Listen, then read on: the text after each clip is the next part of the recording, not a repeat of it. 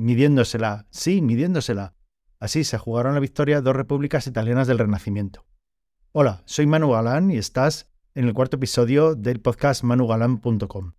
En esta ocasión te voy a contar cómo elegir tus batallas, contado con la historia real de guerreros italianos que se jugaron la victoria midiéndose. Para que te sitúes, ocurrió durante el Renacimiento italiano, en 1425. Dos repúblicas italianas, Florencia y Génova, estaban a espadazo limpio y decidieron poner fin a las contiendas. Solo a los tíos se nos puede ocurrir esta forma de decidir el vencedor. Competirían a ver quién la tiene más larga. Sí, eran adultos, y sí, para decidir el resultado de una guerra. Los miembros, nunca mejor dicho, elegidos para competir eran los jefes de tropa. En el idioma de Silvio Berlusconi se denominan condontiero. Pues eso, que ganaría el que tuviera más grande el canoli. En el país en forma de bota es un famoso postre y el atributo masculino. Me imagino la situación, ambos ejércitos viéndose en circunstancias de vencer o perder por el tamaño del chile de su representante, cuando, justo antes de sacar los instrumentos de medida, según ha llegado hasta nuestros tiempos, el notario florentino Pollio Bracciolini habló por su facción. Yo me lo imagino con porte serio, cuerpo erguido, proyectando la voz para que se escuchara en la lejanía, y diciendo que sus rivales, los genoveses, deberían ganar la disputa.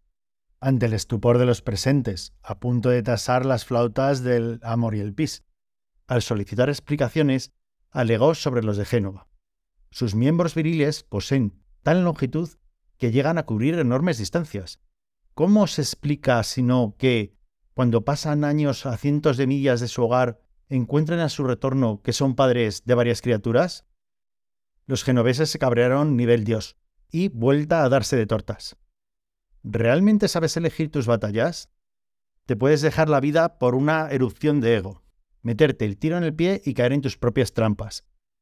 Las inconscientes o las reactivas, como los genoveses, que ofendiditos tiran su paz porque los hicieron de menos. Las conscientes de lo que se hace, pese a que no se midan muy bien las consecuencias, como Polio, que quiso quedar por encima del resto. El ego te tiene librando una contienda del pasado. Con tu padre, con tu madre, con el hermano o hermana, con quien abusó de ti en clase, con quien no te quiso como querías, con lo que envidiaste.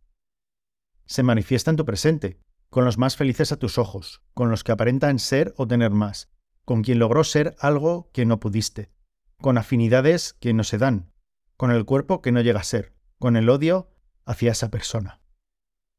Y te tiene dándole al coco sobre cómo será el futuro. ¿Te lo detectas?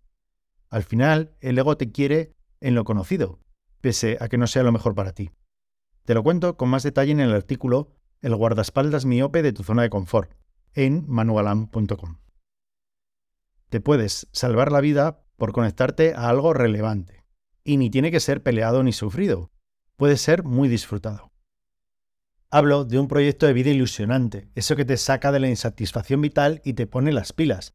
Es atravesar la frustración recurrente para ir sobre raíles hacia algo que te mereces. Pasar de la derrota en la batalla por tu existencia a exprimir el dulce jugo de darte valor. Si quieres estar en el bando de estos últimos, te puedo acompañar. Tan solo te tienes que suscribir a manugalan.com y contestarme a cualquiera de los correos que te mando. Te leo en comentarios. Recibe un cálido saludo y que tengas un gran día. Chao.